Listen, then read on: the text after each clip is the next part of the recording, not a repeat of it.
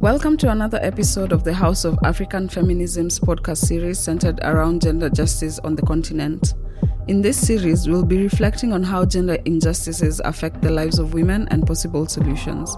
My name is Maureen Wambui, a Nairobi based lover of words and communication specialist. And I'm Nyambura Mutanyi, a writer and multidisciplinary artist based in Nairobi. In this episode, we'll be discussing domestic workers in Kenya and how their situation figures into the place of women in society.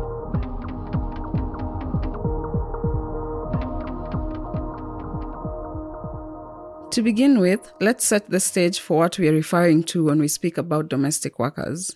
The International Labour Organization ILO's definition of a domestic worker is any person engaged in domestic work within an employment relationship. While men also engage in these tasks, they're disproportionately feminized and often constitute informal work. This element of feminization and the unique role of women as employers in this realm drew us to making this episode. Some of the challenges and violations faced by domestic workers, including unwritten contracts, low payments, demands for sexual favors, and working long hours, are further complicated by the gender of female domestic workers. The vast majority of the world's domestic workers work in and come from the global south, making domestic work a particular concern for African feminists like ourselves. Most people have someone who helps them in their house with domestic work, right? Um, I think we're very fortunate in this country to be able to uh, afford someone, you know, helping out in the household, um, relatively, uh, you know, not expensively. That's Njeri Wagacha, a partner in the corporate and commercial practice at Cliffe Dekker Hofmeyr, Kenya, Kieti Law LLP, whose specializations include employment law. She also runs the podcast Njeri Talks Law. We invited Njeri to help us make sense of the legal conditions that make up the labor landscape for domestic workers in Kenya, including the historical context. Actually, I think it's more perception based. The Employment Act came into force 2007, which is the current modern legislation on employment law. And what they've tried to do, the legislature, is really cover all manner of employees and ensure that employees are given protections. Yeah. Um, and then there's separate acts as well for unions, um, Labor Relations Act, um, General Wages Order. So there is a couple of, of things, uh, uh, of pieces of legislation, not things, um, that cover employment law to ensure that employee rights are protected in this country. During the colonial era, white settlers expected the black Kenyan domestic workers to perform their duties quickly, quietly, and to basically not be seen, heard, or felt. This state of affairs stretches to the present, as seen in Nancy Kacungira's 2019 documentary, The Hidden Lives of House Girls in Kenya, which is available on YouTube. David M. Anderson's paper, Master and Servant in Colonial Kenya, details how domestic workers were regulated by master and servant laws, which interacted with the Kipande to great effect. An explanatory comma here. The Kipande was a sort of nefarious CV that Africans were expected to bear on their persons in cities and towns, especially. It was at once an identity document as well as a record of their job histories and employer evaluations, with all those entailed. In a moment that illustrates the reach of the empire in a British colony like Kenya, its registration of Domestic Servants Ordinance was modeled on Hong Kong legislation. This act regulated the movement of servants between employers, ensuring that those lacking satisfactory references of employment will be denied labor permits and forced to return to their home areas. I think, it, I mean, there are t- tens of thousands, uh, probably millions of cases because employees know that their rights are protected under the Employment Act. And so the, the Employment Labor Relations Court has been extremely busy.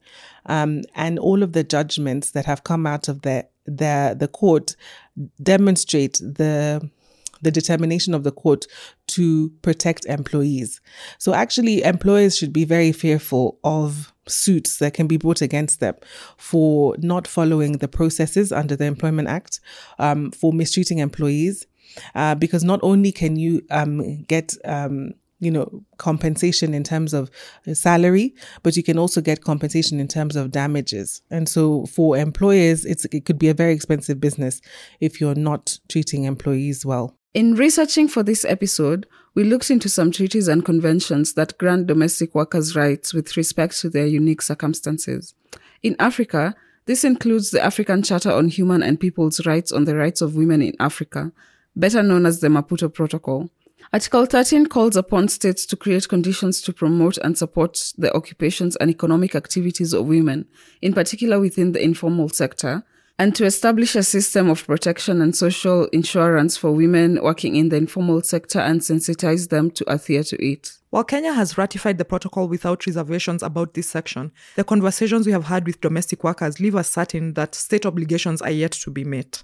Notably, Kenya is yet to ratify the International Labour Organization's Convention 189, which sets global workplace standards for domestic workers. We spoke to domestic workers who are wary of having their names on record, whose work conditions fall far short of the convention standards, especially in terms of their right to privacy, with more and more households in certain areas acquiring surveillance cameras and inadequate rest, among many more issues. It became apparent to us pretty fast that this wasn't a uniquely Kenyan or African issue, but rather one that affects the entire world. According to the International Labour Organization, for example, domestic workers are particularly vulnerable to human rights abuses with respect to their working conditions. They often work for excessively long hours with little to no pay and with almost no access to social protections. Globally, on average, 30% are excluded from labor legislation, but a much greater number do not enjoy de facto minimum protection at work. There's clearly a need to go beyond conventions and protocols if domestic workers are to see material changes in their living and working conditions.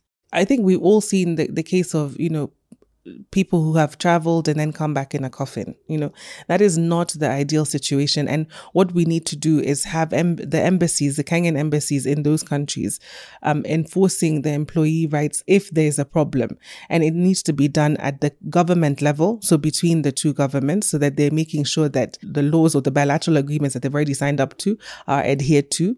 And then it's then down to the employers and the employee to make sure that the relationship is sound. Because at the end of the day, there's no forced labor, right? Um, everyone is going for a better opportunity. And obviously, you know, even when you're working, you're working in order to provide for yourself and for your family. The expectation, therefore, is that you are um, going to be treated well and that you're going to do your work well. And obviously, if the relation, if the employment relationship breaks down, then, you know, it can be terminated, but it should be terminated in a way that respects both um, the employer and the employee and allows the employee to come back home you know, safely. We asked Njeri about the Employment Act because we were interested in knowing what labor laws apply to domestic workers, especially considering past cases that have highlighted the difficult conditions faced while at work. We were also interested in the remedies available to domestic workers in cases where they seek the intervention of the court. Domestic workers face the unique situation of having their work closely entangled with the complications of the domestic front. This is often depicted in art and academic considerations of their work, including Alice Childress's, like one of the family, as well as friend of the family, maids, madams, and domestic cartographies of power in South African art by M. Nilika Jayawardene. These texts depict the tensions between the domestic worker as provider of labor and their position as resident of a household, or a person who spends long stretches of time in one or several households. This tension often shows up in discussions of domestic work pay, with employers often stating that whatever pay they may offer is fair, even if it's below minimum wage because they provide housing, food, and clothing. The perception is is is very poor, especially on on um, the treatment of um, domestic workers generally, um, on the wages that they're paid, um, and and the that, the working hours, etc. But in terms of of um, things that have been done, there is a minimum wage in this country. Um, it's approximately 17,000 shillings per month. And so that is the minimum that all employees should be paid, yeah, or full time basis. Um, there's also the fact that all employees need to be registered for NSSF and NHIF. So all of those deductions need to be done um, from the employer. So the employer has the responsibility to do that. The Regulation of Wages General Amendment Order 2022 sets the minimum wage for domestic workers in cities at 15,201.65 shillings a month, 14,025.40 equivalent to $115 per month in all former municipalities and town councils, and 8,110 shillings or $66 in all other areas.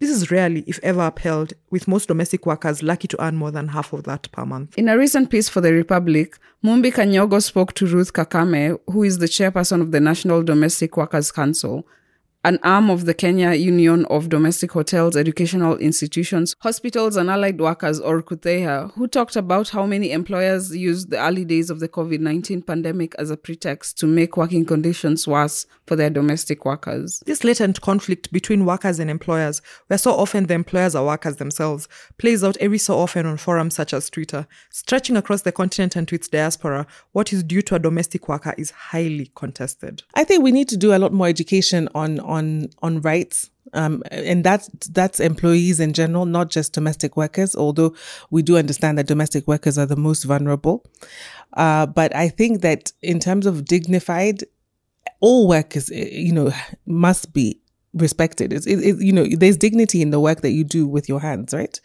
And so we can't take that away from anyone. But what I do think that we can do is work on the rights and also making sure that um, employers who do not treat employees who are, you know, serving them in, in the household in a domestic fashion well are punished um, and uh, you know and you know treated very seriously. And also that minimum wage and deductions etc all of the entitlements of a, of an employee are adhered to. And i think that's probably where more of the problem is. I don't think um, a lot of employers you know pay the min- minimum wage and a lot of employees don't know what that minimum wage is. Yeah. And so we need to we need to make sure that we are getting that information out there. The law provides for an aggrieved domestic worker to complain to the labor officer or lodge a complaint in the industrial court, which is section 86 1C of the Employment Act. However, the state hasn't been proactive in informing workers of their rights, and the atomized nature of domestic work means that many domestic workers have limited access to the remedies afforded by the law.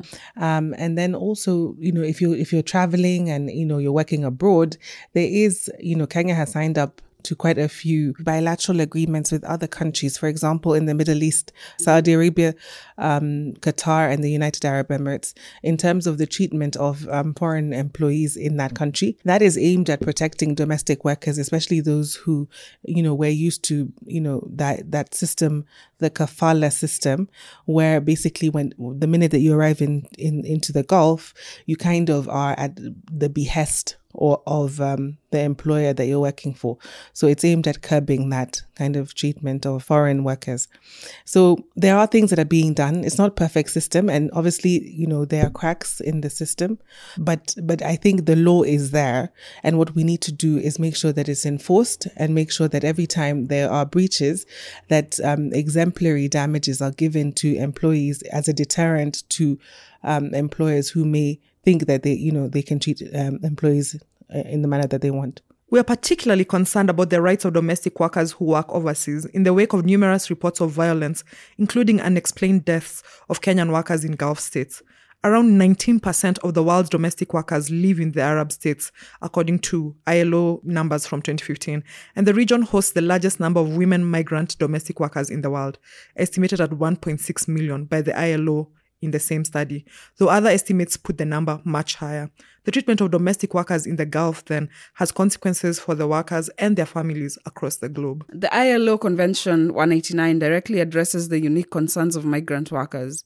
It remains to be seen if states that send domestic workers to various countries will work with those that receive them to ensure domestic workers' rights are adequately protected. So, where do we go from here? First, there should be continuous emphasis by the state to ensure that domestic workers' rights are enforced at every level, as laid down in Convention 189 of the ILO and Goal 8 of the Global Sustainable Development Goals, SDGs. This would include engaging with employers to sensitize them on the provisions of the Employment Act 2007 and other applicable labor laws with the aim of removing any barriers to the realization of this goal. As policy, domestic workers should be made fully aware of their responsibilities and rights in a language they understand before any work begins, as well as be subject to salary reviews and advancement opportunities on a rolling basis. Dispute resolution should also be standardized with clear reporting and investigation mechanisms, as well as providing domestic workers with the necessary legal support. Thank you for listening to this episode of the House of African Feminisms podcast. Our thanks to Njeri Wagacha for her legal insights and Mumbi Kanyogo for the resources and illuminating writing that spoke to our episode's concerns. Please head to the House of African Feminisms website, houseofafricanfeminisms.org, for a transcript of this episode as well as show notes with links to various resources. This episode was made possible with support from the Goethe Institute. We'd also like to give special thanks to Chilufi and Chito of House of African Feminisms and Sheila Akwani of Goethe Institute Nairobi. It was produced by Abu Numan at the Soundplay Studios Limited. I've been your host, Nyambura Mutanyi. And I've been your host, Maureen Wambui. Bye.